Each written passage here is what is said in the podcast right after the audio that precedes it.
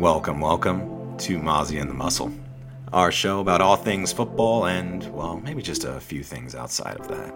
We are not reporters, we are not journalists, but damn it, we do love to talk about it.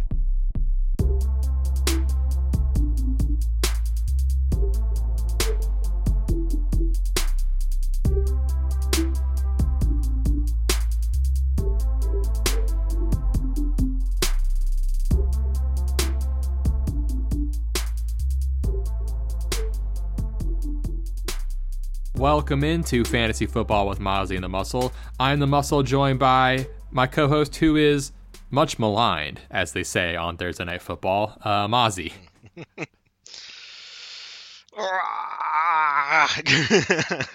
Dude, that game was infuriating. Yeah, the broadcast was okay. I have mixed feelings on them. I know some people have been really dumping on Al. I think How old is he now? He's like 80, dude. Yeah, right? I'm just like, I get it. Like, he's probably just fucking tired. And he has to watch this terrible game. He's 78. He's up past his bedtime. He's all cranky. Yeah. And then listen to them both try to say Okonkwo was hilarious. That was pretty funny. Like, it's really not that. There are way harder names to say. Yeah, Al was getting close. He just kept saying Okonkwo, and I'm like, I know. I'm like, that might just be one, like, he's just having a tough time nailing it, but like, just having a moment. Yeah, and then but Kirk was like Okoronko or something. I'm like, my guy. Yeah, it's I'm not a huge fan of it, but you know, I wish we had the Manning cast on Thursday games. That'd be kind of fun. I just wish that for once Thursday night games were good. You know, keep on wishing. Promising stuff out of Levis, though. I did really like how in the first half. Well, he was under pressure a lot, and he was absolutely not getting scared at all to throw with, you know, somebody right in his face, which was cool. Yeah, it also, the other side of the coin is like, he wasn't sensing it. So it's the thing. It's the big goofy white guy quarterback thing of like, they don't really sense the pressure, which can be really good, but like can sometimes be disastrous. Thankfully, he didn't fumble or like turn it over really, like until like, I'm not counting that end interception really. Yeah, but that was like desperation. Yeah, that doesn't really count the same. But yeah, he wasn't like doing the dimes where he just like gets tackled and the ball flings out like a little baby giraffe or something going down. I don't know. Right. So. Yeah, but yeah, I assume they stick with him going forward over Tanny. Oh yeah, he was. He was doing better just because he remembered that they signed DeAndre Hopkins. Yeah, yeah, he looked great in the first half. He only had like one miss, which was kind of at the end of the half to Tajay, and then second half was a little up and down. But that last drive, he got him in position. So yeah, Steelers had a ridiculous amount of penalties and. I got really, really mad, and what you were referencing to start the podcast was Najee was like the one player I did not want to use in DFS yesterday because the Steelers' run blocking has been horrendous for 8 straight weeks. Tennessee's had a good run defense. Right. Then all of a sudden, the Steelers learned how to run block. I'm like, did Darnell Washington teach them? Like, what happened? It was the weirdest thing, yeah. Like, looking through my matchup sheet, really rough for them. You know, bottom of the pack in a lot of stuff, worse in a couple things. It's just like, I'm a little baffled there. But weird stuff happens. It's football. That's how it goes. But we're going to kick this off with the Germany game, at 9:30 Eastern time of Miami at Kansas City. I think I'm taking Kansas City, but I'm a little torn here. You're more sure of Kansas City here than I am. Just really more of a vibe. It's kind of just Kansas City just had a bad game. They don't usually have 2 bad games in a row. Andy Reid is going to get to eat so much German food. Mm. So he's going to be on cloud 9. Like, you know, he is mustache deep in some schnitzel right now. He's so happy. That's why they left 2 days before, by the way, because if they were there 5 days, he might not make it to Sunday. Yeah, I saw they went over the 2 days, and then Miami went over the 5 days before. Interesting little experiment. Yeah, Yeah. One thing I saw noted was that teams are pretty much going over either like right before or like way before. They're always doing like the in between. Mm-hmm. Like you either like adjust or don't, and just go as late as possible. Right. We do have daylight savings though this weekend, so like going into Sunday, there will be an extra hour of sleep for these teams. Oh, nice. Does that mean I actually might wake up in time for this? Because I normally wake up around 10:30. So yeah, you'll pretty much waking up at kickoff for this. Perfect. But yeah, oh, there was a clip of Mike McDaniels. There were two. One was the him going like, I know what you're thinking. I'm bigger in person. And nobody said a word. Yeah, and the one I saw that cracked me up was he walked in, set his drink down, and he goes, "Guten Tag." I mean, hello. I just lost it that one for some reason. He's so funny. I've been here in Germany now, so I'm starting to acclimate. Sorry, it's cracking me up. He's a goon. But anyway, breaking this game down, got a good total. Kansas City's favored by a bit. One of my kind of hesitation in this game overall was how the matchup looked for Miami. They've got a really nice run matchup here. They do. They've obviously been like the best running team, but Kansas City's run defense actually hasn't been that great, especially with Bolton out. It suffers. If they had Achane, I would probably pick the Dolphins here because I think that gives them the like speed to keep their scoring up with Kansas City in that sense, and then also like he's a huge part of them getting their spread out run game. Obviously, you know, Jeff Wilson's fine. Like he's a solid player, but you know, Achane was lighting it up. With that, I do still like the Miami running backs. Like I do still like Jeff. I do like Raheem a lot. I think the matchup works for them here. So I'm into both of them.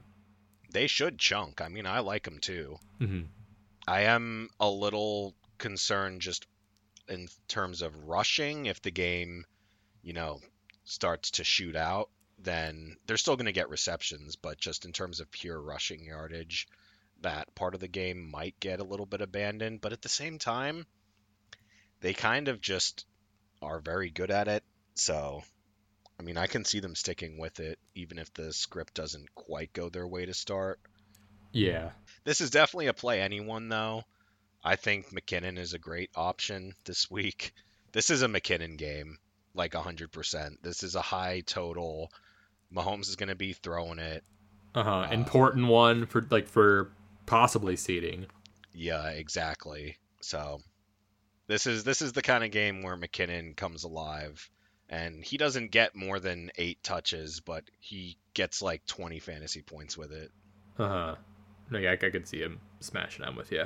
Yeah, he'll get more opportunity this game, and he has the chance to be efficient. So, right. Hopefully, he actually does be efficient. There's nothing really on the Dolphins' defense that suggests to me like not to play anybody. Like, okay, they have Jalen Ramsey. What's he gonna do? Bottle up Sky Moore? Or yeah, that's the Sky thing. Moore is like himself up. The Kansas City like matches up well against Miami too is the thing. So like that's also part of why I'm still probably gonna stick with Kansas City. Like Kelsey makes a ton of sense here. Oh like, yeah. Dude, like unless they stick Ramsey on Kelsey, I don't know, but might be their best play. Yeah. And then injury wise in this game, we've got a lot of questionables for Miami with Howard. I believe they ruled Hunt out, and then they did. He's out. Connor Williams is questionable. It sounds like they'll have Armstead back, and McDaniel's saying he's very optimistic that he'll be available. So that'll be a huge boon. That is huge. Yeah, we've got Berrios and Smythe questionable. Still no Achane. Then for the Chiefs, we mentioned no Bolton. Clyde's out, so those few touches he vultures would probably go to McKinnon to boost that point. And then Willie Gay is questionable as well.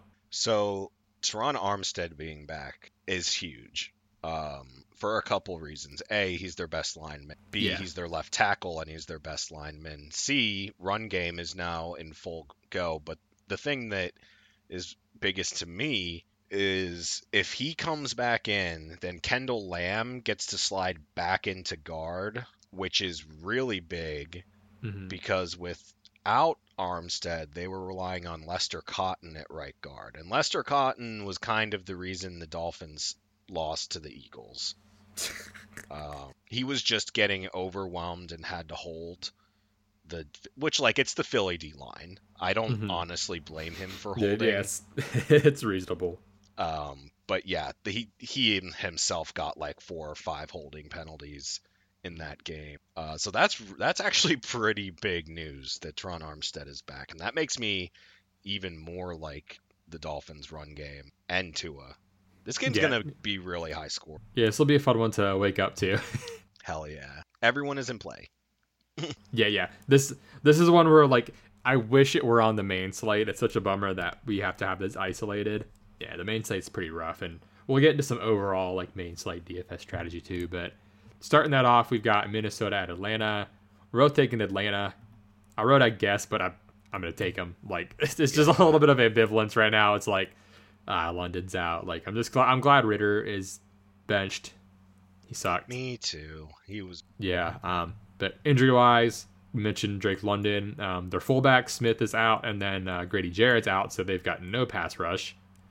I know. They really struggled with pass rush all year, and now without Grady Jarrett, they just don't have a pass rush at all. Yeah, the problem for Minnesota is like the quarterback situation right now. Like if it were Dobbs or like Mullins, I'd be like kind of interested, but it's going to be Jaron Hall, it sounds like. So, you know, good luck, rookie. Right.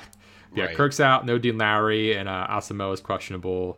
It's a tough stitch here. I do want to say I do have Hawk as a banger still. I think he'll be okay because if it was Dobbs, I would like him a lot. Yeah, Dobbs hyper targets the tight ends. Yes. Whereas Jaron Hall, I don't even know who this kid is, to be honest. We went to BYU, so he didn't outplay Zach Wilson, by the way. Just for the starting job at BYU, just to say. Not that mean, right? Oh, God. Yeah, this game kind of sucks. I honestly, I mean, maybe Hall is really good. I don't really know anything about him. All I know is that Dobbs really likes his tight ends, and I think Hall is going to struggle a little bit. So I think Hawkinson's probably fine. I would like him better with Dobbs. Yeah, I mean, obviously be better. Like, Dobbs or Mullins would be an improvement for him, but the matchup's great. Like, we know Atlanta's a tight end funnel. He's not going to have pressure on him. That's true. So, yeah, I'm just like, he can hopefully just get it to the good player, and Hawkinson is going to be open and, you know, at different spots on the field. That's kind of my thing is this might be more of a PPR kind of thing because scoring's going to be not good in this game, but, yeah, you know, I wouldn't like an 8 for 80 seems pretty reasonable, I think, to, you know, hope for. Like 12 targets, 8 receptions. I would say like 60. I think 8 for 60 where I would go. I don't think they're very high depth of target. I mean, I just literally have no clue how well Jaron Hall is going to hit him. Like, yeah, he's going to have, I think the chances will be there. It's just a matter of if they connect. Because like the Vikings O-line is pretty good. Yeah, it's like one of the best O-lines against one of the worst pass rushers right now. That's why I'm just like, it's a really weird dynamic of, we have this total unknown at quarterback that's making it tough. This isn't game related, but I don't understand why they traded Ezra Cleveland and for a 6th rounder. Yeah, that was weird. I agree. I didn't follow that. There were literally no linemen that got traded that day except for Cleveland. And in general, you don't see many linemen get traded because like literally every team could use more linemen, and to get a 6th rounder as a return for the only lineman to get like you could have just, I don't know, put out a call to every owner and say, hey, Ezra Cleveland's available, start the bidding, and you would have worked up to like a 3rd rounder. It was a little weird to me, like the return for him, because like he's good. So yeah, I was a little thrown off. Yeah, I feel like you want like, you know, given you're probably going to be getting a new young quarterback, I thought you'd want to like keep people. They would want to keep that in place, but whatever. On the Atlanta side, so yeah, no Drake London. Where are you at on Kyle Pitts here? This one's interesting to me, just because of the way the Vikings defense works. I don't think it's a great matchup for Pitts, but with London out, it's making me wonder if this is more of like a Jonnu Smith game, because I think you kind of need some blocking. The Vikings have been super aggressive with Flores defensively. Mm-hmm. So I don't love Pitts. I would like to. He might still be okay, but he's not one of my bangers, especially when you have a red-hot Scotty Miller there that Heineke knows and loves from his second-team practices. Dude, that was so... I was cracking up when he scored. I was losing it. I'm like, this is the funniest shit. So hard. I'm like, why? Oh, man. Why? But anyway, yeah, I wrote Scotty and Van in as streams, whether league desperation or cheap DFS. I think they're playable, I'll say. Playable.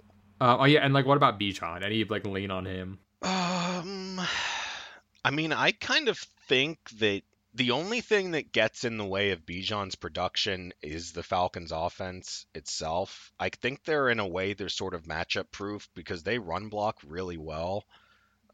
And Bijan is amazing. So it's just sort of like if he gets the carries, and I expect him to. Yeah.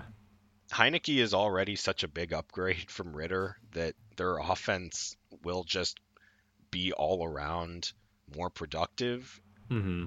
So I think Bijan is pretty much startable from here on out. Yeah, he's cheap in DFS again, so he's someone else I keep eyeing. I'm like, Like, did we get the mega game?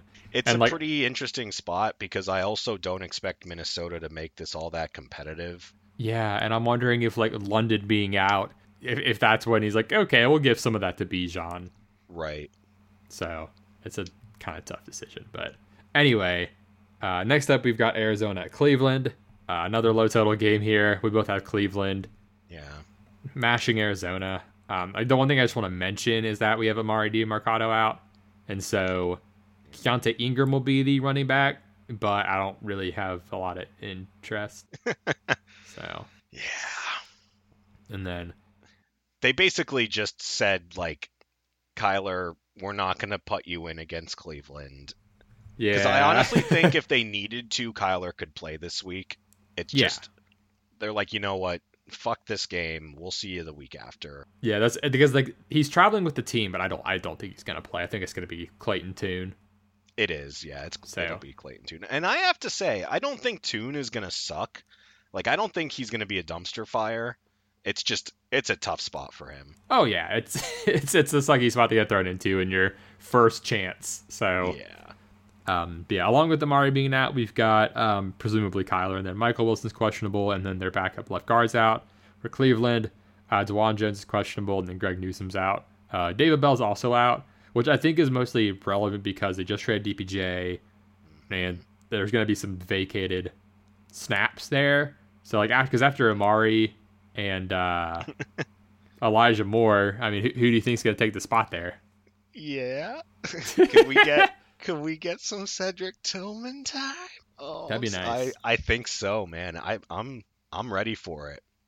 I think we're going to see Cedric Tillman in his breakout game. Not like breakout as in you need to start him in DFS. Breakout as in, oh yeah, they drafted this guy. Huh, why wasn't he playing much? He's pretty good. Yeah, the only other guy is Marquise Goodwin, and like they're not going to give him all the snaps because like Cooper and Moore are going to be on the field the whole time, and then we'll probably see a mix of Tillman and Goodwin. So yeah, and they use Goodwin a lot on like weird gadget play stuff because he's still super fast, even though he's like 32. They use him on like jet sweeps and things. Yeah, he's not playing much. So yeah, I do. It's a good point. Tillman probably should get a lot of run this game. I really hope so. He makes a lot of sense for Watson because Watson isn't the most accurate right now. Before his whole downfall sort of thing, he wasn't like inaccurate, but Tillman's got a big catch radius and he's super physical. He can block well. He yaks. Yeah. Like he was the big body of the class. I'm excited to see Tillman. Me too. Yeah. I think that's a good mention. I also have Amari Cooper, Amari Cooper as a banger here. He's been balling out this year. He's super good. He doesn't get enough love. He's been dealing with tough quarterback situation this year, but in the Watson games, he has been better. PJ Walker's still getting the ball to him, but it is an upgrade to have Watson in there. So, and the matchup's juicy, so I'd like Amari a lot this week. And he, looking at my sticky notes, I've got a bunch of sticky notes on my desk. He is pretty overdue in the touchdown fantasy points department. So, hey, yeah. Let's go. So, yeah, this is, I think we're taking Cleveland to win and cover pretty much. Oh, yeah, what's the spread now even? Because it was 8, but it might be even more. Oh, God, it is now 10. Oh, my God. It's a little tough. That's a lot. I don't know about 10. I would have said 8. Yeah, Atlanta's not favored by 3.5, which I would think I'd take that. They went down? Yeah, it's kind of weird. I don't know why it got less. It got shortened. It's odd. Huh. London. I guess London. Oh, yeah. I mean, still, like... I mean, Ritter wasn't throwing to London before. Yeah.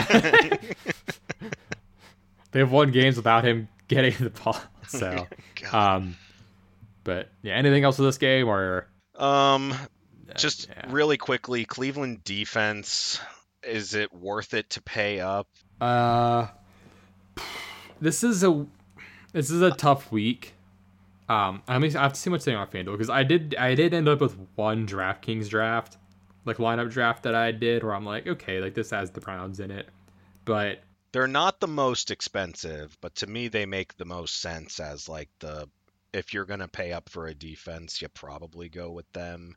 Yeah, there's not like all of the cheap running backs are in shit spots, like the backups this week are in shit spots, yeah. Like Singletary and like an Ingram are in terrible spots. The cheap tight end of Bellinger, it's like, well, it's the Giants, like, so there are some values like receiver, but there's no one that looks like lovely value wise, so I think it makes it a little tougher this week to pay up a defense. It will make your lineup pretty unique, and like if they do pop off for that 20, it's worth it.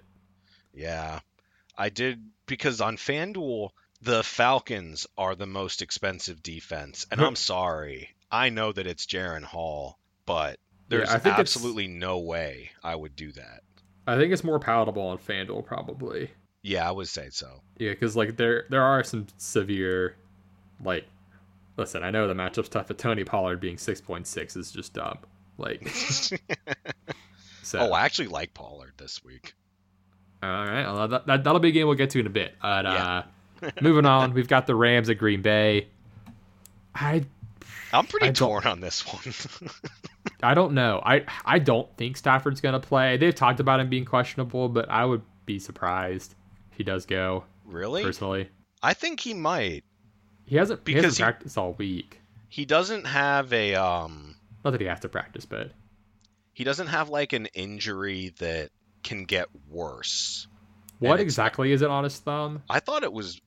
like a contusion, basically. They said sprained ulnar collateral ligament in his thumb is what it is. Sprained ulnar collateral. Yeah. Interesting. Is that the one that goes all the way into your elbow? Yeah. The UCL. Okay. Yeah. So that's what. Isn't that what? I know it's the base of it's in his thumb and not his elbow, like Jollins was, but that's interesting. So I was like, I don't think he's gonna play. Yikes. But I mean, that kind of dictates who I pick.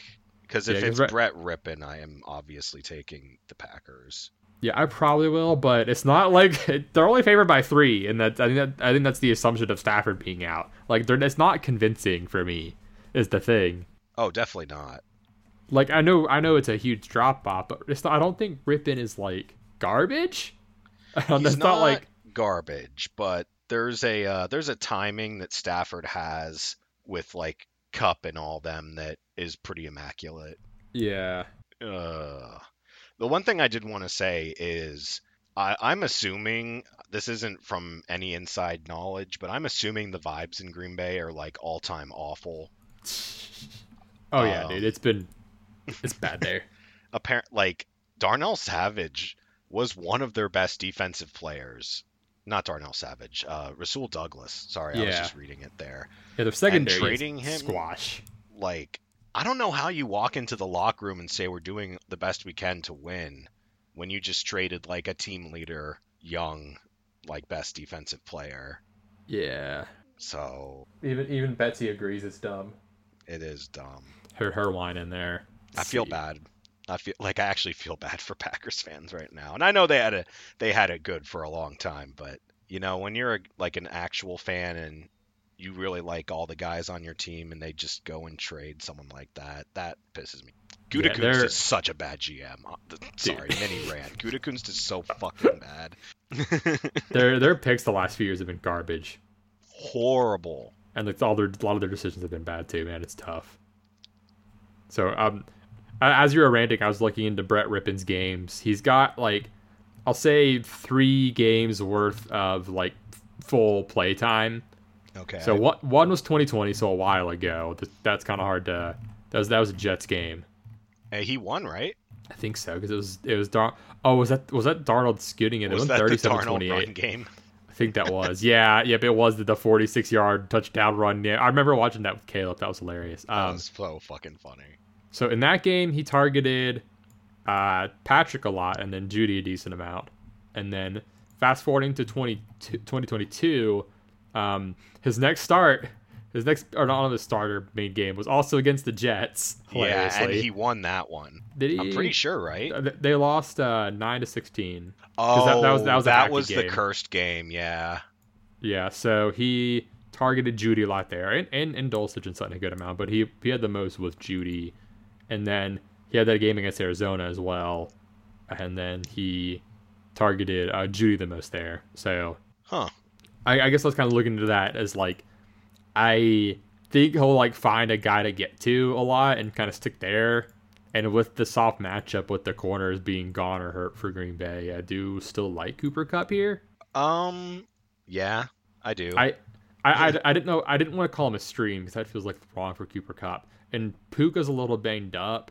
I think he's going to play, but I feel like it's just going to get funneled to Kupp. I don't know. That's where I'm kind of leaning there. I would like Puka over Kupp this week if he was healthy, but Puka does seem banged up, and it's his knee, so it's not something he can just sort of shake off. Yeah, so they've got Jair, but outside of him, their corners are they've got Nixon in the slot, and then Carrington Valentine on the other side. So I know, and Jair doesn't look right, man. I'm gonna be honest. He doesn't.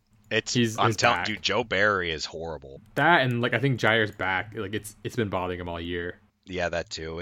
It's hurting from having to carry this awful defensive scheme for so long. Oh man, but other injuries. So we've got Quay Walker questionable. Then Rudy Ford, Darnell Savage, and Stokes on IR still. Obviously, we mentioned Stafford for the Rams. Puka is questionable. I think he'll play, but we'll see. Havenstein has not practiced all week. I said Ravenstein. He has not practiced all week, so we'll see there. Oh, I thought that was me. I like Ravenstein better. That's a cool name. Yeah. Or I have this Ravenstein that I drink out of. In Germany, we go to the Ravenstein. I will be sober nevermore. And then Ernest Jones is out, and Kobe Durant, our favorite name, is questionable. Ah. Goat name. Mm-hmm. You name your kid Kobe Durant, you're setting them up for such amazing success in sports. Oh man, I wonder if his parents were disappointed he wasn't a basketball player. Right. He gave you this great basketball name and now you're playing football, huh? Yeah. I did want to mention Henderson. He's been the lead back, and there's also the possibility the Rams just try to keep this very run heavy, which you can do against Green Bay. Mm-hmm. So the problem is the Rams run blocking has not been good, so I'm not sure if that's going to be wonderful, but he'll get a good amount of involvement, I say. So the one thing is that the Packers run D has been also pretty bad. Yeah, it's a movable force and stoppable object kind of thing, you know. Who fails harder? Exactly. So we'll see how that ends up for them. But anything else with this game before we move on? I do think there's a scenario that I'm not going to bet on, but I do think there is one where Matt LaFleur gets his head out of his ass and actually runs the ball with Aaron Jones like he should, because the Rams' run D is pretty beatable. Yeah, it's just Aaron Donald, and you got to get past him, and if you do, you're good. Yeah, so you just run it to the outside with your tackles. it's definitely possible that the Packers could run all over the Rams this game. But I don't think they will, because even when they had Rodgers and no wide receivers and the same running back duo but younger, it took them like 14 weeks to figure it out. So troll. But yeah, anyway, next up, our highest total game of the main slate so far. Washington and New England at a whopping 41 here. New England's favored by 2.5 right now. We're both taking New England. They are pretty banged up, but Washington's defense is gone. They got rid of Young. They got rid of Sweat. Cody Barton's on IR. Like, I actually just wrote about this, so I did like a little, you know, we're halfway through the season. Let's do 32 takeaways, one for each team. Oh, nice. And I cannot, for the life of me, understand what the fuck Washington is doing. So the reason I brought up with the Packers last game, you know, trading Rasul Douglas does not send a good lesson or message to your locker. But trading away Chase Young and Montez Sweat, when you are very much in the wild card race with an offense that is way overperforming, there is absolutely no way I'm taking Washington in this game. The vibes in there must be absolutely dead. Because, like, okay, if you look at the NFC, right, you've got the Niners and the Seahawks, so that's a division winner and a wild card. You have the Eagles and the Cowboys, that's a division winner and a wild card. And then you've got the NFC North, which is just the Lions, because Kirk's done for the year. Yeah. And the NFC South, which is only going to put one team in the playoffs. So there's presumably. There is one open wild card spot there that nobody wants. And I don't like Washington's 3-5. Their schedule's not too bad. And they basically just blew up the year already. And I think that's really pathetic. If we get two NFC South teams in the playoffs, I'm going to be so sad. At this rate, it looks like that's the most likely scenario. It'll be the Falcons and the Saints. Yeah, because the Saints have like an easy schedule is the problem. And then the Falcons made the switch. So I think they'll get their way there. So I'm just like, well, what the fuck? All right.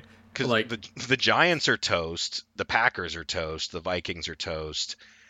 The Bears might go on a run with Fields. I'm not banking on that. Buccaneers are toast. Panthers are already toast.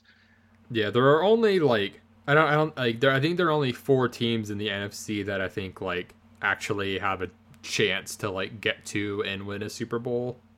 Right.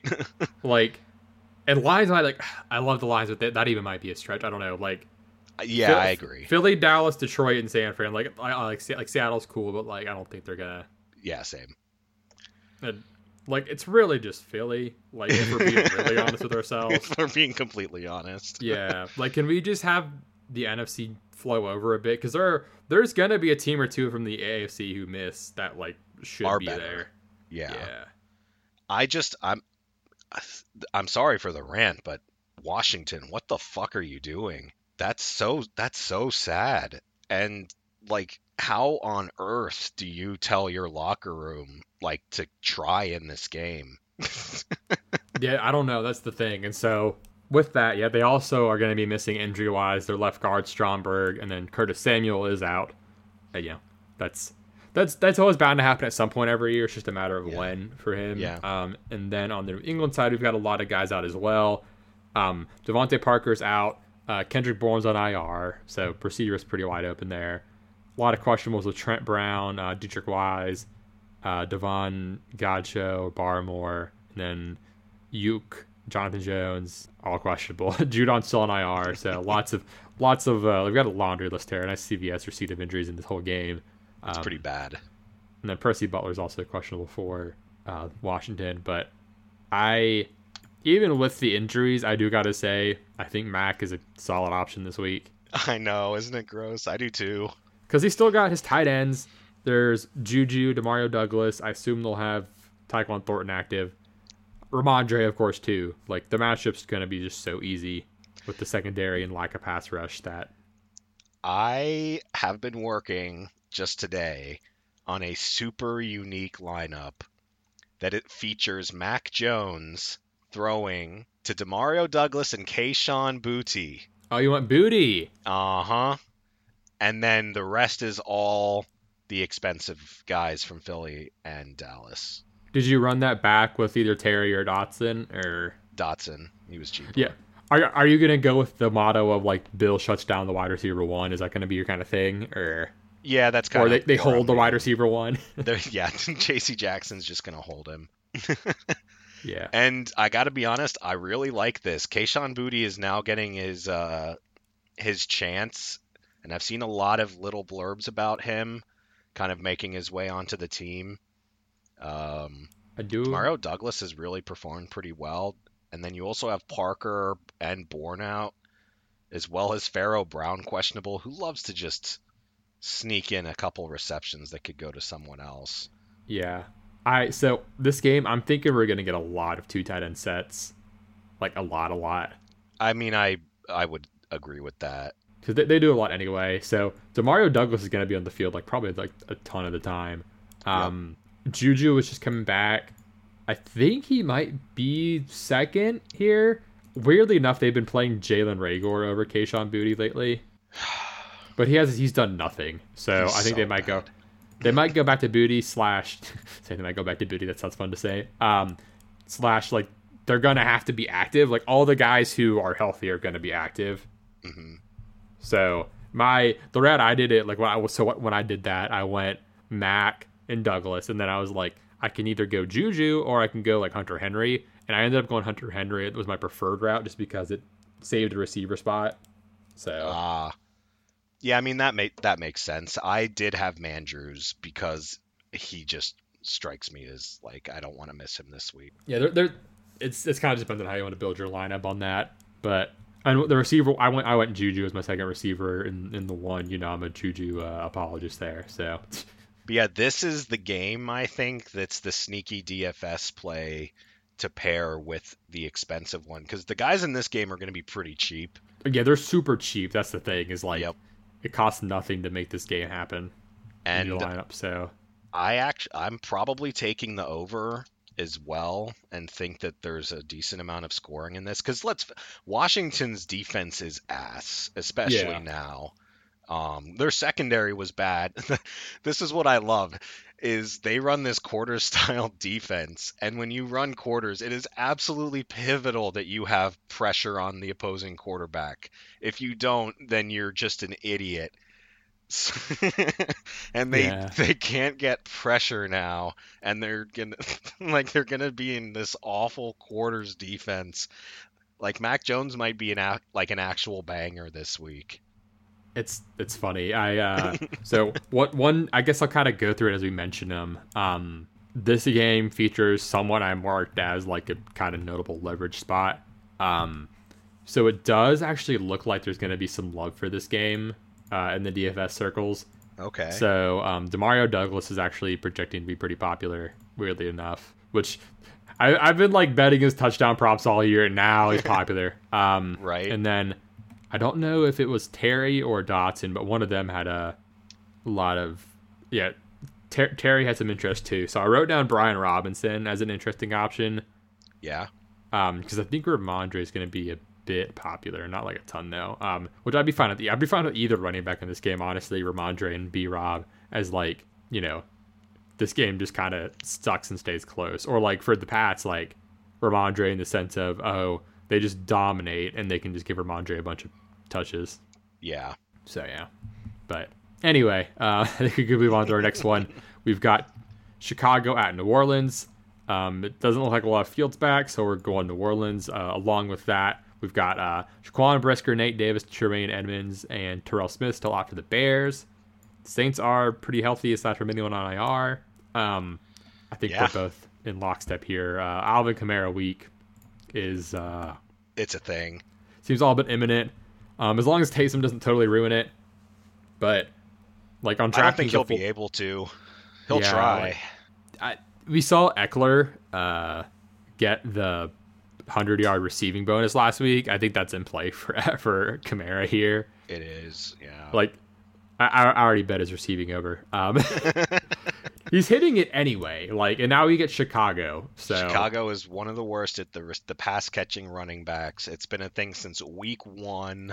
Yeah, I've been betting it every week. Yeah, I think it's hit every week. So his receiving, I think it was like 31.5, 32.5, around that when I did it. So this year, so week 4, 33 yards, just hit it on 13 catches. Week 5, 17 yards, but they dominated in New England there. 36 yards in week 6, 91 yards against Jacksonville, and 51 last week. So, and everything but the blowout, he's been getting there. And, you know, this could be a blowout, but I think if it is, it's because of him. So, do you agree, Betsy? Yeah. So, it's Kamara time. Even Betsy knows. Yeah, it's hilarious because Olave, super duper overdue.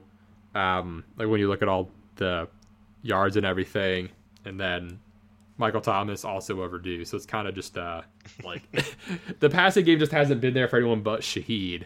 So it's kind of a weird dichotomy of like, okay, is the regression like a rapport thing? Because the chances have been there some, like it's like Olave last week. The chance was there. It just doofed off his head and should have been a touchdown. Was it? Like, okay, like how does that factor in? Because stat wise, that's target, that, you know, air yard, that kind of goes into it, but at the same time it's like, oh, the chance was there, you boofed it, the quote unquote like regression on that side doesn't come in, but there's the regression of the efficiency that we still have the bank on, and that's what we're hoping for eventually. But I don't know if this is the week I'm like wanting to bank on it to hit.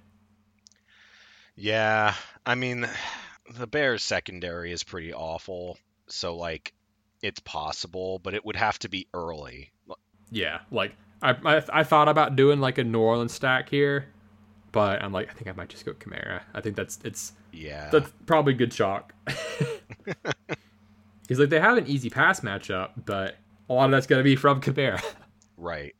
Chicago, any interest? Not. Nah, me neither. Sad. Mm-hmm. You know, go Chicago though. If they win, I'll be ecstatic. Yeah, fuck the Saints. Yeah. Yeah, another gross game there that I think actually might even have a slightly higher total. Oh, it's tied with New England and Washington. So again, just a real lovely slate. Next up, we get a 44. That's big money on this with Seattle at Baltimore. Both taking Baltimore.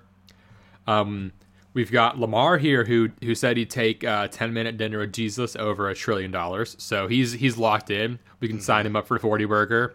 You know, he's been locked in since he tweeted Johnny to that one riddle. So, I mean, my man is in the fucking zone. He's ready. Zone. But no, he has actually been fucking insane this year. He's been so good. He has been. I think people are underestimating just how good he is without his rushing ability. And I just wanted to say, this was part of my article too, like people will say his best attribute is his rushing, and they'll use that as like a slight against him, when in reality it is his best attribute, but it is not a slight against his passing. It is an addition. It's an accoutrement. He is actually quite good at reading defenses and passing as well. Yeah, so that narrative needs to die. Yeah, he uses his mobility well as a passer too. I think that's in the, like the thing that goes overlooked a lot, and this is something I noticed from him. Like literally the draft process was his pocket movement is super good, and he can do it so quickly and like do it to an extent where he'll move a bunch and still like reset, or he does a lot of like really funny position throws, like where he'll jump for no reason too. It cracks me up. He's like very unserious with his play style. It's very amusing. I love him though. He's so good. The his touchdown pass to Andrews last week was one of them. Or was it last week or the week before? Anyway, there was a touchdown pass to Andrews he had where he was like, he pump fake and then stopped and then like was falling back and kicking his leg up as he threw, and it was a touchdown. I'm just like, what the fuck, man? But I like the Lamar to Andrews this week. Are you on board? Yes, sir. All on board. Yeah. I do have the pay up for Andrews in a lot of DFS. And he's not even like that expensive is the thing. He's really not. So yeah, it's not too tough to get there. On the Seattle side, I like DK a lot this week. Baltimore's pretty man heavy. DK is back. Apparently he was like sick sick last week on Saturday before the game. Oh. He mentioned he was like throwing up, I guess. Jeez. So, and then I don't know if he's off the injury report, but he got a full practice in, so that's always good news. So, yeah, I like him a lot this week. He got 5 targets in the inside the 20 last week, and nothing converted for him. So that happened to him last year. He was getting a ton of looks there, and just nothing ever stuck for him. So he's not overdue yardage wise, but he's a massive fucking target. Of course, he can get a lot of looks down there. So those should start hitting at some point, and they're gonna be like him versus man usually. I do. I like DK this week. I do think there's a chance Baltimore beats the ever-loving shit out of Seattle. Yeah, that's also a possibility. I do think it's more like it's most likely that Seattle keeps it close because they tend to hang in games. But for DFS purposes, I'm probably only looking at DK from Seattle because, like, I think people don't understand how good the Ravens defense is. Like, Kyle Van Noy is a backup for them, and he's really good. They just have so many ways to pressure the quarterback. They're good at safety with Kyle Hamilton. Their corners aren't even bad. And the thing with Seattle is their O-line is not good. No, yeah, that's a big concern I've got. I don't think there's any injuries to note for them, like that are new or anything. And then on the Ravens side, Morgan Moses is out. That's always a big bummer, missing a tackcle. And then Marcus Williams questionable, he's getting limited in. Yeah, like Seattle, they're not hurt on the O line right now. Like not that I'm aware of. Like they're just Abraham Lucas. They're missing him. Yeah, he's the right tackle, right? Yeah, that's one though. Like their line right now is it's not very good. So that's Charles Cross is solid at least, but. He's kind of it. Like their tackles were good and they're missing one. So I do think there is a chance that Baltimore just smacks them. One thing I noticed last week with Seattle's defense was I was like, how the fuck is Cleveland staying in this game? Like at the moment, based on how like the setup was, and they were yakking. Like PJ Walker's passing over hit because of yak, and Baltimore utilizes that decently. And I think Zay is someone I also want to mention too. I don't know if I want to call him like full banger, but he might be. Like I think he's a little overdue too, actually, touchdown wise. He is. He's been getting a ton of receptions, but not finding the end zone. Yeah, and Seattle's been a team where we've kind of had the yak hit. And like last week was a good example of that. I also have a missed tackles thing in here. Let me find it. Okay, so missed tackles per game. Houston is first, then the Panthers, and the Jets, and the Rams. Houston and Carolina are like way up in first as bad. So that's kind of interesting. I guess, is that better for Godwin or Mevins? We'll get there. And then best has been Cowboys. There's a few teams that are pretty solid. Cowboys, Chiefs, Niners, some of them. Cardinals, actually. Yeah. That's why the Cardinals have, they've played sound football despite a pretty bad roster. Yeah. Titans are good there too. Yeah. Like the Cardinals have been sound tackling. That's been saving them pretty much. That's what's funny. Fundamentals, baby. I think Gus is a solid option here. I don't have any real feeling on him either way. I don't love him. I think he'll be fine, but the Seahawks did just get Leonard Williams. Oh, that is true. I forgot about that. And even though he's not going to pressure Lamar very much, he is going to just stop the run if it goes near him in the gap. Yeah, I forgot to write that in. Yeah, that's a good point. So, yeah, that's, I guess, another factor towards Lamar is the running will be a little tougher. Do you think Seattle's going to turn into a tight end funnel again this year? I think they already sneakily are. People just haven't just not played it yet. Yeah, like Njoku was good last week and he was yakking a bunch, but like I was looking through their tight end list and they've like literally just not played any, so it's hard to gauge. So I mean, I could see that kind of returning because like with them adding guys up front and their corners, playing well now and being healthy, that we might see that kind of hit again. But next up, we've got Tampa at Houston, the game I kind of briefly referenced there. Injury wise, we've got Matt Feeler, their left guard for Tampa, and then Logan Hall, the D end out, and then Vita Vea is probably back. For Houston, there's no Robert Woods, no Dameon Pierce, and then no Brevin Jordan, and Rankins is questionable. He's gotten limiteds in all week, so looking good for him there. So this game, I'm liking this game as a stack option this week. Rough run matchups for both teams, especially Tampa. Yeah. And then Ovea's in, especially Houston too, if it's just Singletary. He's not really known for his tackle breaking like Pierce is. And then the pass matchups are good for both teams too. Like, it's Tampa's been a pass funnel. Houston's kind of at that point right now. So, like, they're both going to need to pass to move the ball. And I think they're both going to be able to. So, yeah.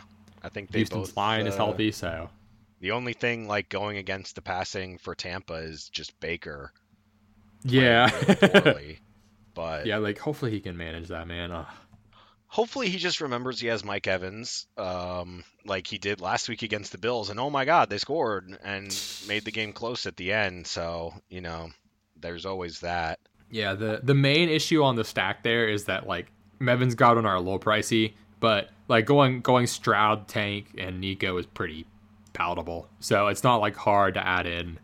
Like you can still do Nico, Tank, Stroud, Mevins, and play Kamara. Like it's very like I have lineups with that. So yeah, I'm trying to work out one where I get Kamara and Mandrews, and it's got a lot of the Washington New England game. But I'll probably add in some from this game too, like Tank. Yeah, we got a pretty similar one because I've got one with Mac and then Kamara and then Douglas and Juju and Mandrews. Like so, pretty similar trains of thought there. I think I do like both the tight ends in this one. I'll say that. Yeah, I like Schultz more, especially with Brevin Jordan out, because Brevin Jordan doesn't block super much, but he did take receptions from him. And the Texans don't get that much pressure. They're not bad, but they're not great at it. So I do like Cotton, and I just think Schultz is a really good weapon for Stroud. And Stroud gets rid of the ball really fast. And then I do want to know Noah Brown's the wide receiver 3 right now. With Woods out, he's getting snaps over Mechie mostly. So yeah, he's only like 3,100. So if you need someone else to fill in your lineup, I think he's worth a go-to. Yeah. But I'm ashing the running backs. They'll get their catches, so like in PPR leagues, if you need them, they're fine, but they're not something I'm not trying to get them in DFS, and definitely not on FanDuel. Yeah, no. Rachaad White is basically just Najee Light. He's kind of good at catching, but he's not... He's an awkward build size where he's not big enough to bulldoze people, but he's not small enough to be super shifty and avoid tackles. So he just kind of is out there. Like, we out here getting tackled a lot. He's going to get his receptions. He's fine in PPR, but he's not great. He's not going to have a good rushing. Yeah, for sure. One last guy I want to mention here is Trey Palmer. He's the solidified wide receiver 3 now for the Bucks. And they're not really a 2-tight end team. So he's been playing like the same number of snaps as Godwin and Evans. Pretty much since that, well, not fully, but like last week he was right up there with him, only a couple snaps behind. The 2 weeks before he was getting 2/3 of the snaps right after the bye. And even since week 3 he's been pretty involved, but he's been getting more targets lately. Week 6 he got 7 targets. Week 8 he got 6 targets. So yeah, they're looking his way more. And so again, he's 3,200. Someone else I think you can kind of like toss into the game stack if you need some value. You're trying to do the stack and play Kamara like I am, then you know, might be helpful. I am curious how much work Chase Edmonds gets. I'm not going to use him in DFS, not this week, but he kind of does the exact thing that Rachaad White brings to the table, but he's better at that.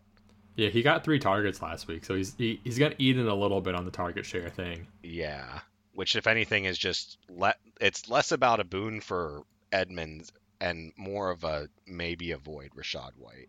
Yeah, I mean he still did get 7 targets last week, but this was also Edmonds' first week back in a while, so that probably just start to favor him a little more, I would say.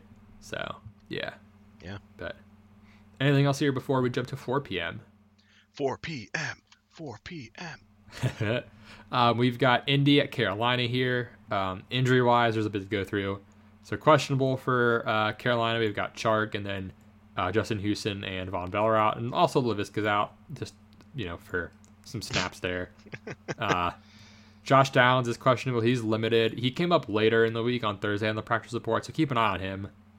Hopefully, yeah, that's got to be a practice injury, sadly. Yeah, we'll keep an eye on news throughout the day and stuff. Juju Brents, their corner, and Braden Smith, their tackle, are out. They've also have Blake Freeland. That took me a while. Questionable, but he hasn't practiced all week, and he's Braden Smith's backup. So there's a chance they're really hurting there at left tackle. And then Zaire is questionable, but I don't think he plays because he hasn't practiced yet. And then they shipped out their one defensive lineman the other week. So pretty weak up there right now for them. So yeah, say Panthers side, they're also pretty hurt.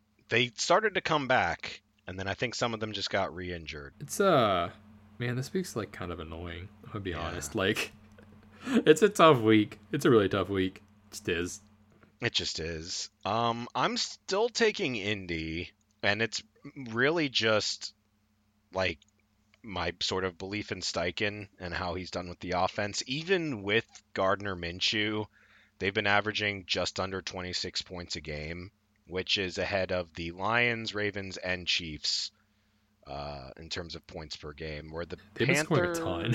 They have. Like, his offense is really fun to watch. Panthers are averaging about 18 a week, which is tied with the Jets. It's gotten a little better lately. I mean, they still only got 15 points last week. Yeah. Let me say, they've looked more competent lately, I think. A little bit.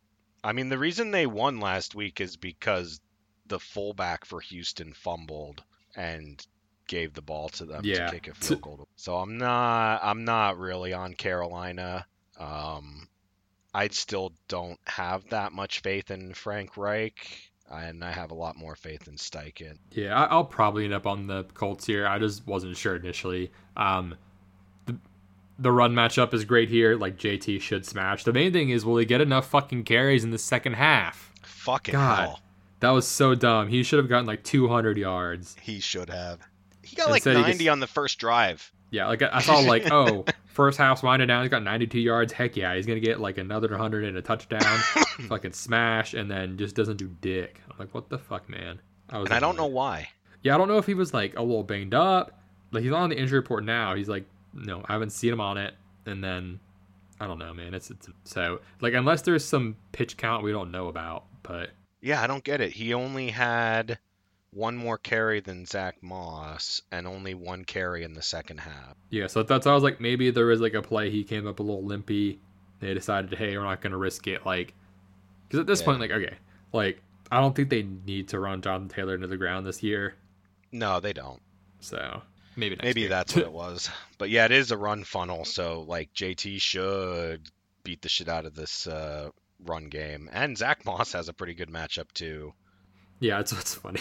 Like, porque no los dos? yeah. Like, if you got Zach Moss at least, he's still usable, which is funny. His resurgence. I think the Carolina pass game makes sense here. The Colts secondary is not good, and then they're already like, they're missing Juju Brents, so.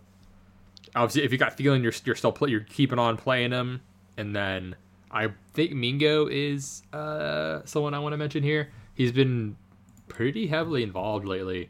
Yeah, so, finally, let's go. Yeah, he's gotten. Let me check his targets. I'll look at snaps. So Snapshare, he and Chark and Thielen are like the only receivers seeing the field basically. Terrace Marshall got 4 snaps, and he's, you know. Oh, sorry. Like, I missed him in LaVisca up. It's kind of a funny slip there. They're both Mingo. Yeah, Mingo got 5 targets last week. Then there was a bye. He got 3 and 7. So he's been getting a fair amount of looks. Obviously, Thielen's still the one. Chark's coming in a little banged up too. So I think we could see Mingo. He got more involved after the bye. This is a good matchup. So maybe we see him find the end zone for the first time in his career now. Yeah, and then of course gotta mention Tommy Tremble. Finding the end zone again. I know that it takes a little while sometimes with these tight ends, but He outsnapped Hayden Hurst last week. Keep believing in the tremble, man. He's making him tremble. Yeah, said he did outsnap Hayden Hurst last week. Out-targeted him, outsnapped him. Let's go. Maybe it's just taking forever for him, and that happens. It's okay. Hey, Chuba Hubbard has beaten out Miles Sanders for the job officially. Yeah. So thing is, it's his third year, but he's still only 23. Yeah, he's like a fresh 23 too. So like he's June, so he's like a fresh 23. Yeah, he's so young. So he's Tommy, but soon he'll be Thomas Tremble. Thomas Tremble. Is that like? I feel like that's what happens when Thomas the Train goes through. There's a Thomas Tremble. But yeah, this is an interesting game. This is a 44 total. I'll make sure it hasn't changed. Yeah, 44 total. Colts are favored by 2.5. So this is one of the juicier games of the week. I'm a little torn how I want to approach this game DFS wise, because like I need to make a choice, but like I'm not sure if I'll have the ability to get to JT in a lineup, and then like Downs is banged up, so I'm like I don't really know. But that'll be something I decide tomorrow. I think if you go Mac Jones and a cheap Patriots wideout, you actually can get Kamara, JT, and Mandrews. Yeah, that's true. Yeah, that's if you go the cheap stack, then you can definitely do that. But next up, we've got the Giants of the Raiders. 37.5 total. Raiders favored by 2. It's bad when you've got your starting quarterback back.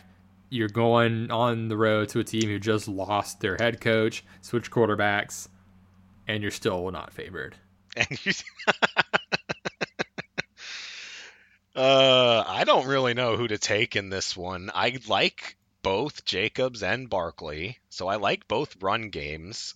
Max Crosby is gonna be in Daniel Jones's lap this whole game, dude. Like, yeah, it's like I was talking about defenses earlier and viable ones. I actually think the Raiders make sense as, I guess they're kind of expensive on some slates, but they're a really good option too.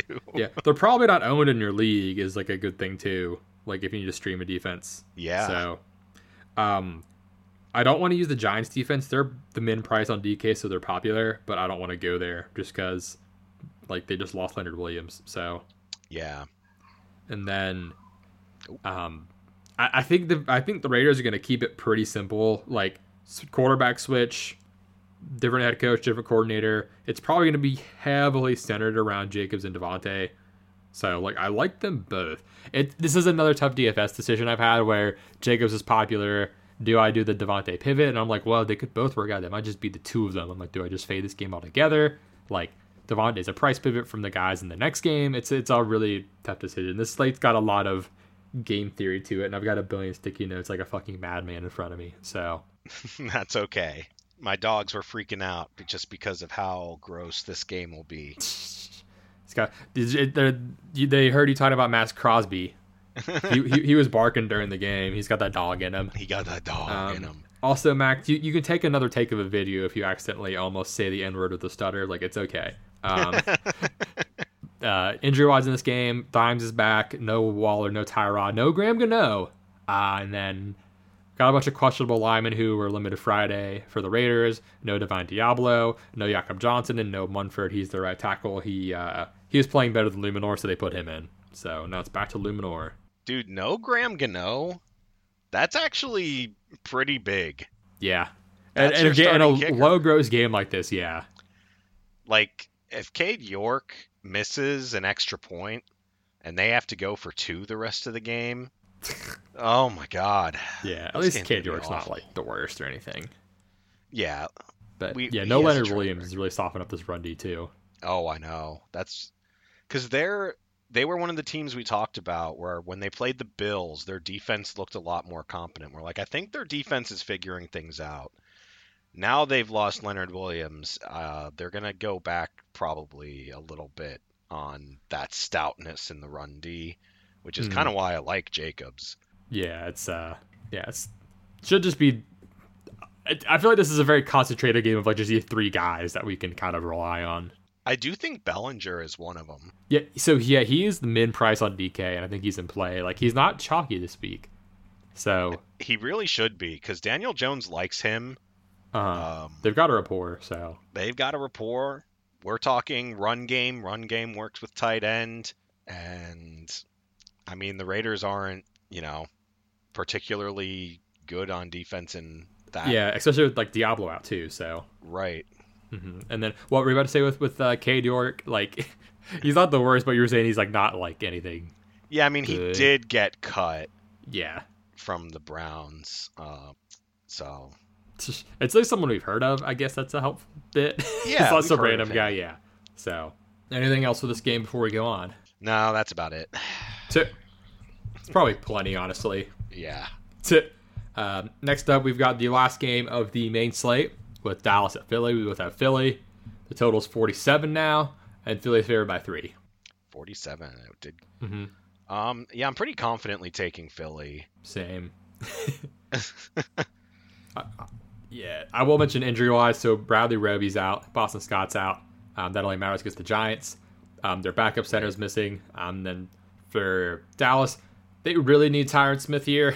He's questionable. He got limited Friday. And then his backup, Chuma Edoga, also was questionable and limited Friday. So we'll see if they make it. We shall see. Hopefully. We would like for that to be as good of a game as it can be. Yeah, so this is the game of the week in the main slate. Everyone's stacking it. This is where, you know, this is the popular one. AJ Brown, CeeDee Lamb, Hurts especially, and also Dak, like, they're popular. So, oh yeah, makes tight sense. Ends. Everyone's looking at this game. Where are you at with this game as a whole? I guess is like the game script you think is going to happen, who you're targeting. What's your MO here? I guess I kind of think the Eagles are going to run a lot. So I like Swift, actually, quite a lot in this one. Part of that is because I don't think Dallas has a very good run D, even if statistically it might say that they do. I'm not a fan of it, mm-hmm. especially against this Philly O-line. They can just bully... I mean, even like good run defenses they can bully, and I think Dallas's is pretty weak. So yeah, I'm big on Swift. I think Gainwell probably gets carries too. Mm-hmm. I do like both the tight ends in this one as well. I like Goddard and Ferguson. I'm not sold on too many Dallas players. I do like Pollard more than I think other people do. He's so cheap in DFS this week, man. I know. They kind of need him to have a big game, and I think he'll end up being a really big part of the offense. Yeah. Like, they need him involved, whether that's running or receiving. They just need him getting the ball more. Yeah. Yeah.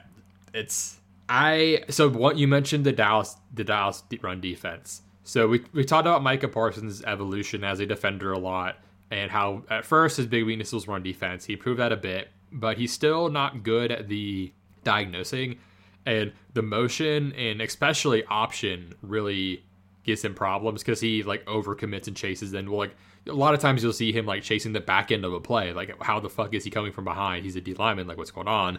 Right. And so I think it being Hurts and Swift in the option there, like they literally just do run options all the time. It, I think, will work well against this defense. Like, so no Van Der Esch in the middle there. Yep. Parsons is going to have to diagnose and decide. He's not good at not going 100%. Yeah, he's amazing at rushing the quarterback, but he's like, not really good at stopping when he gets even and like containing and waiting out the run. Like he needs to work on the patience and diagnosis. Yeah. Yep. And so I think Philly's run D matches up well against Dallas here. Yeah, I think we're on the same page there, because like Parsons can blow up a play behind the line of scrimmage, but absolutely. I think this is a scenario where they're gonna kind of put him in a pickle a bit. So Swift, going back to DFS a lot, he's someone who's a huge leverage piece. I think he'll get some love in his own right, but the majority of this game is Hurts, AJ Brown, CD. So DeAndre Swift kind of says nope to all that in a way. Not necessarily nope for sure, but him having a top outcome game means those guys don't. Yeah. So he's, and like the tight ends are getting like not a ton of love, but some love. He's like insane correlated leverage off of a lot of guys. So it reminds me, it's a little different. There was a slate last year where Arizona, Seattle was chalk. I think TK was out. Like Rondale was chalk. Another Arizona guy was chalk. Oh no, yeah, Rondale, James Conner, and Ty Lockett were all chalk. And so I went to Kenneth Walker because he, and this was an example I used in an article too, actually, because he was leveraged off everybody, and like he wasn't super unpopular, but he wasn't, you know, a highly rostered. You know, he's someone who, okay, he and James Conner are not going to do well together, really. Right. Kenneth Walker doing well, they're controlling the game. I'm saying like, okay, he's getting it, not Lockett. And then, you know, with Rondale Moore, I'm like, okay, it's, you know, that's kind of not a strong negative correlation, but a bit of one is how I saw it. So he was just kind of leveraged off that game, and it worked out. So that's kind of what I'm seeing with Swift here. I think Pollard kind of like, at least on DraftKings, like on FanDuel, Pollard's going to be super popular. Pollard's getting a little love on DraftKings, but I think, again, like if he is, even better for Swift in this play DFS-wise. So he's probably like, there are a couple levered spots I like. I mentioned Devontae being one of my top ones just because, like, you know, off of Jacobs, but I think they could all work out. Like New Orleans passing with Michael Thomas, that one makes sense a lot. But I think the one that tracks the best and gains you the most is DeAndre Swift.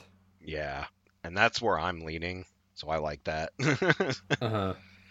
It just makes a lot of sense to me. Like, A.J. Brown is always a fine pick because he's A.J. fucking Brown. Right? Yeah. But he got his record. He did. But I don't like Devontae Smith as much because I see the pocket collapsing around Hurts more quickly. And Devontae Smith is more like a surgical sort of target, whereas Brown, you can just, like, fuck it, he down there somewhere. I see a little bit more of those kind of passes going to Goddard and Swift in more of a quick throw game. So I still like Hurts. I really like Swift. A.J. Brown's good for me as well, and Goddard. I'm a little iffy on Dak. I got to be honest. I'm a little iffy on Dak. He played really well. I think he's fine. But if there's going to be a game where Philly fans get to see what Kevin Byard brings to a team. Oh, I forgot about writing him as an addition. Yeah, it's gonna be him, and it's gonna be this game. Yeah, like we know Dak is throwing a pick. I mean, yeah. So they are missing Bradley Roby, but they've still got Bradbury, Byard, Slay, Blankenship. So it's not like it's scrubs around him per se. No, those are the starters, aren't they? Yeah, no, I'm saying like Bradley Roby's missing in the slot. So, but like the other corners are all good, is what I mean. Oh, okay. Like the other secondary members are all solid players. Yeah. So I think Sidney Brown has got some down there, but he's going to be the backup there. So if anything, like this, again, the middle of the field's the easier spot. Yep. Yeah, it's Fergie. And I'm seeing he gets in the slot some too, but they really need to get Pollard going here. They do. Put Pollard in the slot. Shit. He can do it. Who says no? He's a good receiver. He's 6 feet tall. Mm-hmm. I don't like the other like secondary receivers for Dallas this game for what it's worth. Like I'm not really feeling Gallup or Cooks. I don't think the matchup lends to them. No, in fact, I really do not like Gallup. Yeah, take it to a trot. And Scott left enough. That's her to disconnect. No, the dogs were borking, so I gave a little mute right when you finished that. I was like, that's perfect timing. Perfect dog board. Yeah, if anyone's still here after that joke, our next game is the Sunday night game, Buffalo and Cincy. I assume we were good on that last game. Yeah. So we're both taking Cincy. They've kind of had the Bills number. Again, this is a great game, not on the main slate. 50.5 total now. Cincy favored by 2. The total is flying up. I know. I'm excited. I don't think the total should keep climbing, though. This is about right, I'd say. This is about right. And there's some defensive improvements. So the Bills added Rasul Douglas, and Cincinnati may have ADG back, which is huge for them because their tackling's been shit. So this is a kind of interesting game to break down because we've had so many matchups between it. The Bills secondary, I think they lost Kyir Elam. He went on IR, so they were even more banged up. So they really needed a corner. Getting Rasul Douglas was pretty big for them. I don't know if I got season saving, but it's pretty huge because now they've actually got like you know, Taron Johnson in the slot and Rasul to go to the right corner. So I've just got the one kind of corner weakness with Benford. They've got their safeties, which Poyer's been a little tough this year. High's been solid though. And then up front, the Von Miller stuff's been weird to me. Like, I don't know what their plan is with him and his snap share. But anyway, it helps solidify their defense a bit, but it's still not great. I still think Chase can beat any of them. Yes. This has got to be, and maybe I'm like coping, this has got to be T. Higgins' time, right? I mean, I think that he's definitely in play. I still expect Chase to do well. Yeah, I mean, I guess like Rasul Douglas is big, so he'll be on T, but is he even going to play? Like, they just got him. I don't know. That's the thing too. He might, like, if he doesn't play, that's a huge change too. I think he might. I think he will is what it looks like. So, I mean, yeah.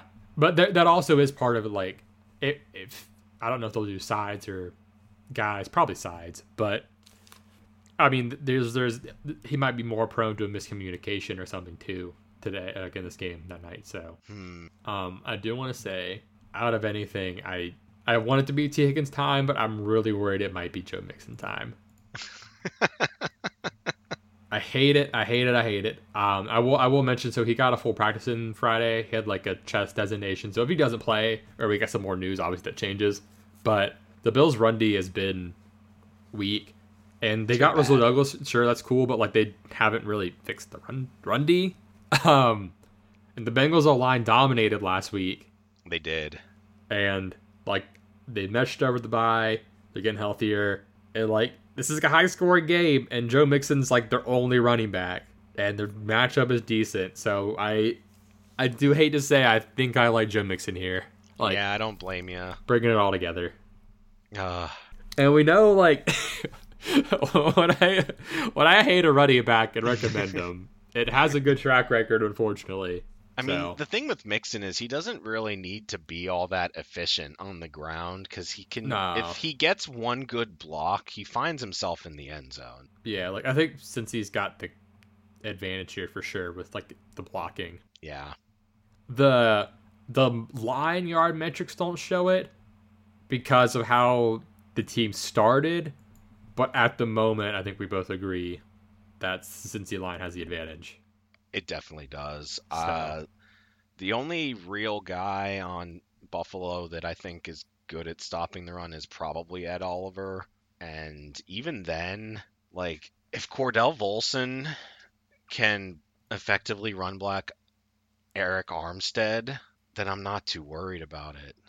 Yeah, so that's kind of one of my big ifs. Because, like, the offenses are going to go. They're going to get their passing going, but The difference, like in the game, might just be like which team runs better, and we know the Bills, like they run some. They've gotten a little better about it, but they're still not a running team. So yeah, I still like Cook though. Yeah. Oh my God! Please, for the love of God, stop giving Latavius Murray goal line carries. Holy fucking shit! I don't know where this notion of like give the big guy the ball like comes from at the goal line, but he's too fucking tall at this point. Like 6'3", yeah. Yeah, he's tall as shit, and like when he came into the league, he was fast and powerful, and like you could do that, but now he's too tall at this age to be effective at the goal line, and he's just getting stood up over and over. Yeah, like just give it to James Cook, have him go outside, heck, have him shoot in faster, like just use Jalen. I don't know, but like Ty Johnson, like yeah, that, like they brought in Lenny for this reason. I think I don't know. I'm just like. I'm getting so pissed off watching Latavius. Like, listen, I'm one of like the biggest Latavius Murray stands out there. Like, I like him. Like, he did a lot for the Raiders. He was good there. He's been a good back a lot of his career. He's solid, serviceable. But like, please stop giving him the goal line touches, man. It is so dumb. I think they finally figured that out. Like with getting Lenny in there. I don't know. Maybe that's why they got Fournette. Yeah, but anyway, before I went on that rant, what were you about to say? I don't know. I was gonna say that Fournette tweeted the other day that it's cold as a penguin's ass here in Buffalo, and I thought that was so fucking funny.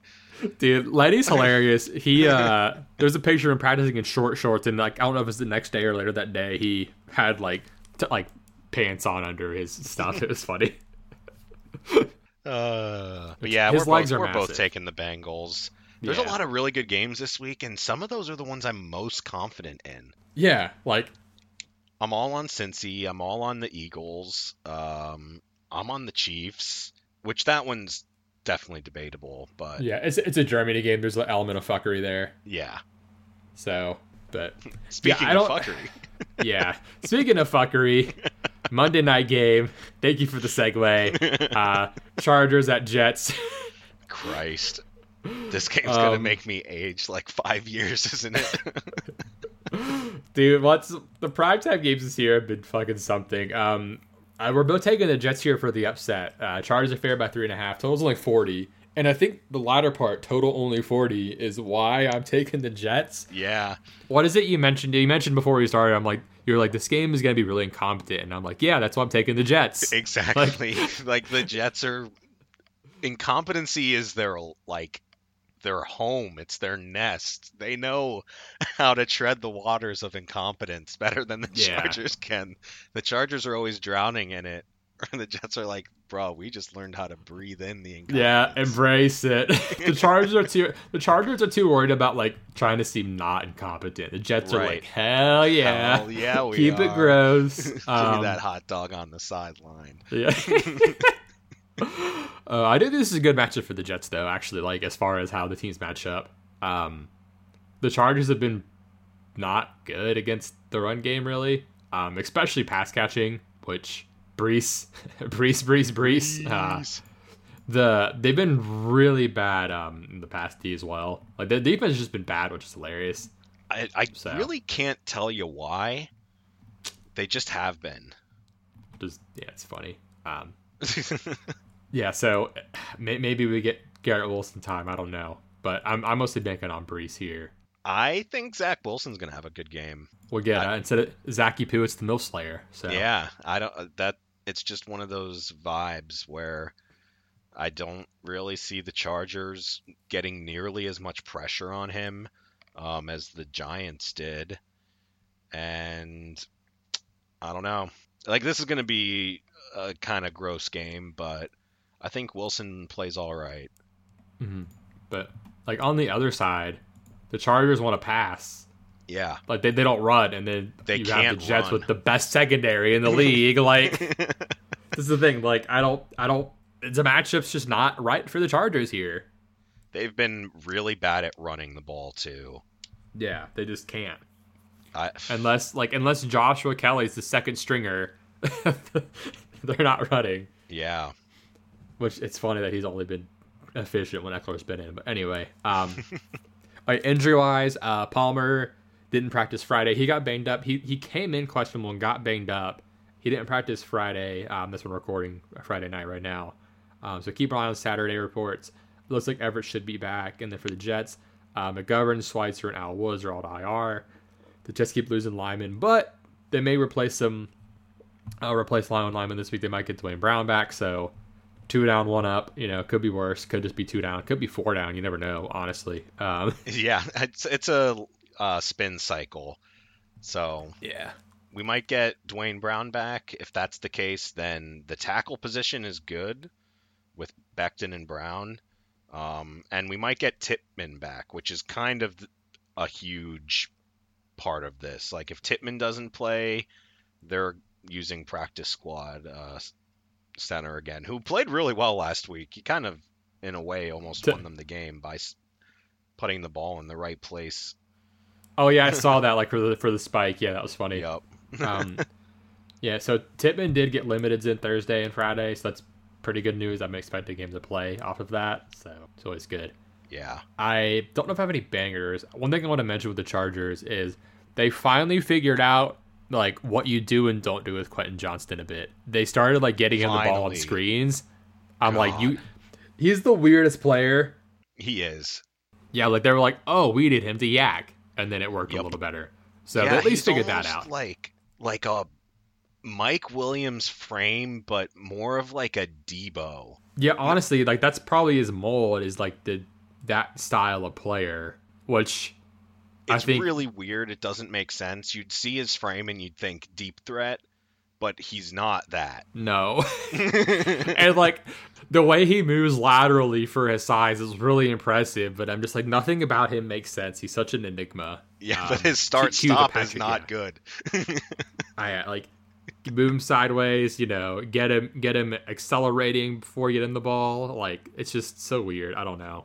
Maybe he should have been a tight end. I don't know. He's just he's an enigma, and we love that they did actually figure that out. It took less time than I thought.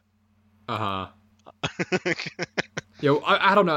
It depends, because they didn't get him on the field much at all at the start, and like I think, and then they try to make him a direct Mike Williams replacement, right. And they're like, okay, this is not right. And then they finally got him in yakking. So if they can keep doing that, I like Quentin Johnston's chances to like produce some, but like rest of the year, I mean, especially if Palmer's out, he'll get them more chances. But if Palmer's out, also like, man. There's not much going for the Chargers here. I'll also take the Jets kicker again. He's pretty much the leading scorer. Dude, their punter, Morstead. Oh, my God, I know. Baller. Punters are people, too, man. The Titans punter last night was awesome, too. Stonehouse. Yeah, he was awesome. Some sort of stone structure. Yeah, he was balling. I'm like, Stonewall, that's a different thing I'm thinking of. Wrong genre I'm in. The edifice himself. Yeah, he was crushing. But yeah, so that's week 9. Before we close out, I got all these sticky notes here about the DFS slate. So I was looking, and it'll change a bit. Like news was coming in, like we got the certain Pierce out news. So that's gonna make Singletary probably popular on running back. I might shift some stuff a little bit, but I don't think it'll get too crazy. I'll pull that back out now as we're going. But anyway, I was going through like the chalk and who I think's like good, bad, and different. And that was how I came to the DeAndre Swift conclusion. So the main leverages I noted were, you know, Devontae Adams off of Jacobs and the Giants defense, actually, which is popular because they're cheap. I mentioned B-Rob and Ramondre, not as excited about them. DeAndre Swift, my favorite.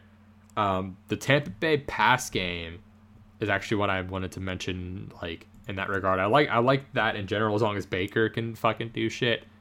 But Rashad White's getting some love, so I know, kind of weird, but didn't really expect to see that. Oh yeah, Devin Singletary is getting popular too, so I think that pass stack in general. I think Nico's gonna have some popularity, and Schultz will. But I've seen like not much on Dell and nothing on Tampa, so interesting. So the Tampa pass game, and just, I think stacking that game versus just playing Nico and Singletary is the way to go there. So like if I wanted to leverage that, because I really don't like Singletary this week. I think that he is a fake like chalk play, as in people are going to take him because Pierce is out. And yes, he works better in the Houston run scheme, but it's not a team you want to run on, and he can't break tackles to save his life. Yeah, so right now he's popular. Nico's a little bit, and then Schultz is some. So like if you wanted to do that in one fell swoop, you could do like Tank Dell or something, or like stack up the whole pass game as opposed to having just one piece. Or what I'm mentioning is like going the Baker side sounds disgusting, but going like Baker, Evans, Godwin is a nice way to kind of shift that, because you're saying, okay, like Singletary and White not really getting it done, and then the Tampa's actually fighting back, and then if you use, you know, Nico there, you're actually like doing it differently than everyone else's who has him. So that's how I'm looking at that. Okay.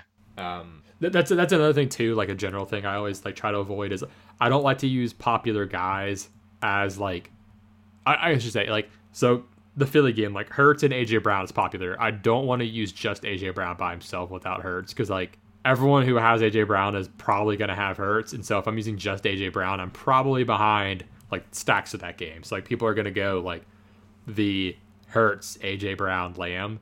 And if I have just one of those guys and that whole game pops off, like, sure, my guy does well when I'm still behind.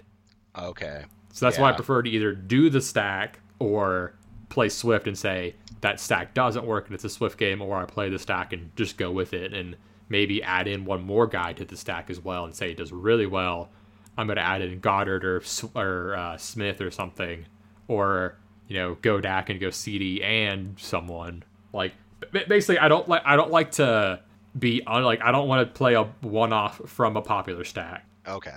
Just because, like, you get if your guy works out, you probably are behind. Is it's a weird part of it, but yeah. And then also Michael Thomas, I mentioned him as a leverage piece off of Kamara and Olave. If you want to, the strategy of works, but I don't think that's something that football-wise we want to do.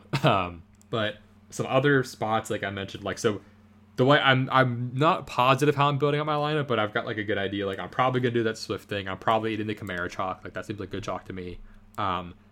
Nico, if he's popular, like, he makes sense as chalk. Olave does too, but I don't want to play Olave and Kamara without Carr. Like, if I played both, I would just do that and play DJ Moore and make the stack, but I don't want to do that, so I'm not gonna. So here's a test lineup. I think it's hysterical. It's not what I'm going to finish with, but it's just guys that I like. It's Mac Jones and Kamara and JT. Uh-huh. With Amari Cooper, Tank Dell, and Tillman. So that's sort of in like a passing Browns game. Yeah, I know you hate it, but like, I know you're not going to play Deshaun Watson, but like, I did think about it. You would in theory go Deshaun Watson with that. Right. And then, of course, it finishes with Mandrews, DeAndre Swift, and the Browns D. Gotcha. So that's like Browns onslaught there, pretty much. Yeah. It's a lot of Browns. Yeah, so, like, you would want to go Watson their game, like, wise, but I know it sucks. It's gross, too. So. I know. Like, that would be a thing where, like, how much is Tillman? Is he min price? He is 41. He is basically min price. Oh, is that FanDuel or DraftKings? That's FanDuel. Okay, gotcha. I don't remember all the FanDuel quarterback prices. I haven't looked at that. I was thinking DK. I don't know how much Watson is. Let me look. On FanDuel, the Houston-Tampa game. So Tampa's been way more friendly. But anyway, the prices are way easier to manage on FanDuel for some reason still. So like Mevins and Godwin are like almost the same price on FanDuel. So like doing the Stroud, Nico, Tank, Godwin, Mevins, like doing that whole thing's way easier on FanDuel. Mm-hmm. And you can still go Pollard, Kamara, Hawk. I'm like, what the fuck? Yeah, because Tank is only 58. Yeah. But yeah, then like Godwin and Evans are so cheap there that I'm like, wait a sec. So yeah, I might just do that there and then look to the like Lamar thing on DraftKings because that's also an overlooked spot that I wrote in. I'm like, Baltimore's in a great spot. Yeah, and no one's going there. And then you could run it back with DK. Uh-huh, that's kind of what I was thinking. So, but yeah, like Jonathan Taylor chalk, that's good chalk in theory as long as he gets enough carries. I know, I am wary of that one. Yeah, Josh Jacobs is the big chalk. That's where I'm kind of making my decision still on him or Devontae or neither. Probably Devontae or neither. I don't like playing three running backs on DraftKings very much because I feel like it's usually better to receiver flex as far as upside goes. That. Yeah. Especially now. Especially with the full PPR. Yeah. So, but someone like Kamara. That's oof, baby. So, yeah, I'm not using the Singletary chalk. I'm not using the Rashad White if he's popular, or just in general. Like, if Singletary gets really popular, that's like the spot this week where I'm like, heck yeah, let's make our money. I'll watch him just fall out. If he gets really popular, I'm gonna go so hard against it. Mm-hmm. It's gonna be funny when he gets like 7 rushing yards, but like 8 catches for 20 yards and like is passable. But yeah, I will. Here's the thing. Last week they could have used Singletary, but Houston used Andrew fucking Beck. Yeah, they're not great at running, and they couldn't really, and they won't be able to here. So yeah, mm-hmm. I like the pass stack. Whether you do it DraftKings, FanDuel, it fits a little better. So. We'll see how it goes, but it's tough. I'm like, do I do that? Do I eat the Hurts thing and just go that game, or do I go cheap with Mac Jones? Honestly, I don't have the sticky note, but I used to have a sticky note on my wall right behind my monitor, or like behind my laptop that said, Lamar is always the answer, like for if I'm debating Lamar. And that might just be what I do now, is just like, I just go Lamar when he's not popular. Like, Lamar is not popular. Mandrews is not popular. He should always be popular. Zay a little bit, but not really. So DK is not at all. So yeah, But anyway, yeah, I wanted to get like those thoughts out on the slate just because I'm like, this is a really interesting week with so many good teams off of the slate that there's this one obvious game and that's it. So I kind of like weeks quote, unquote, like this obvious. Though for DFS. Oh yeah, like so one thing I do in my sheet is I always like throughout the week I'll like track how much the optimal lineup projects for, and this week it's projecting for like 8 points less than last week. It's like it's a low gross week. Like there's bye weeks, there's the Germany game, like the good teams are in prime time, so like I love the low scoring weeks because there's like more room to get weird with it. So yeah, that's where like, I thrive. And like I'm looking at the popular guys, I'm like, we've got the Raiders who have a popular guy with Jacobs. We've got the Patriots have a popular guy with Douglas. I'm like, Singletary is popular. Ramondre, like, there's guys who are popular that I'm like, there's been a lot of ass this year from these guys. I'm like, right. These are really volatile spots. And so, like, I love the weeks where it's like, we have these volatile spots where shit could just hit the fan entirely. So yeah, like, Demario Douglas could suck. Yeah. Like, and part of that could be because Hunter Henry gets 2 touchdowns. Yeah, or like the Patriots just keep sucking. Like or they just that's a big part of it too. Yeah, and like the Giants doesn't actually know that Chase Young and Montez Sweat got traded, so he has no idea. And like Chuba's popular this week. I'm like, okay, not where I would go either. And so yeah, there's a lot this week that's gonna not make sense to me, and I'm gonna just be like, fuck it, we ball. And if it burns me, I eat it. It burns me, but these are the weeks problem. I'm gonna be pretty risk, not averse. What's the word? I'm gonna embrace the risk this week. Yeah, we gotta be. Mm-hmm. This is the bread-winning week, baby. Hoping for it. If last year a Tampa stack was my moneymaker. It was Brady, but no, it was a moneymaker. So maybe Baker will step in and be my moneymaker for me. We'll see. Baker moneymaker. Let's go. Baby the baby maker. I mean, because babies cost money. So that'll be it for our podcast today. Thank you for tuning in. You can find us online on the internet, the interwebs, at www.mazziandthemuscle.com. You can find us on Instagram at... sorry. Yeah, got a little choked up there thinking about how much money we're going to win. You can find us on Instagram at Mozzie and the Muscle. You can find us on Twitter at Mozzie and Muscle. And you found us to listen to us, so please tell a friend about us. Help us grow the show a bit. And we will be back next week for some prime time. But thank you for tuning in. We will be back soon.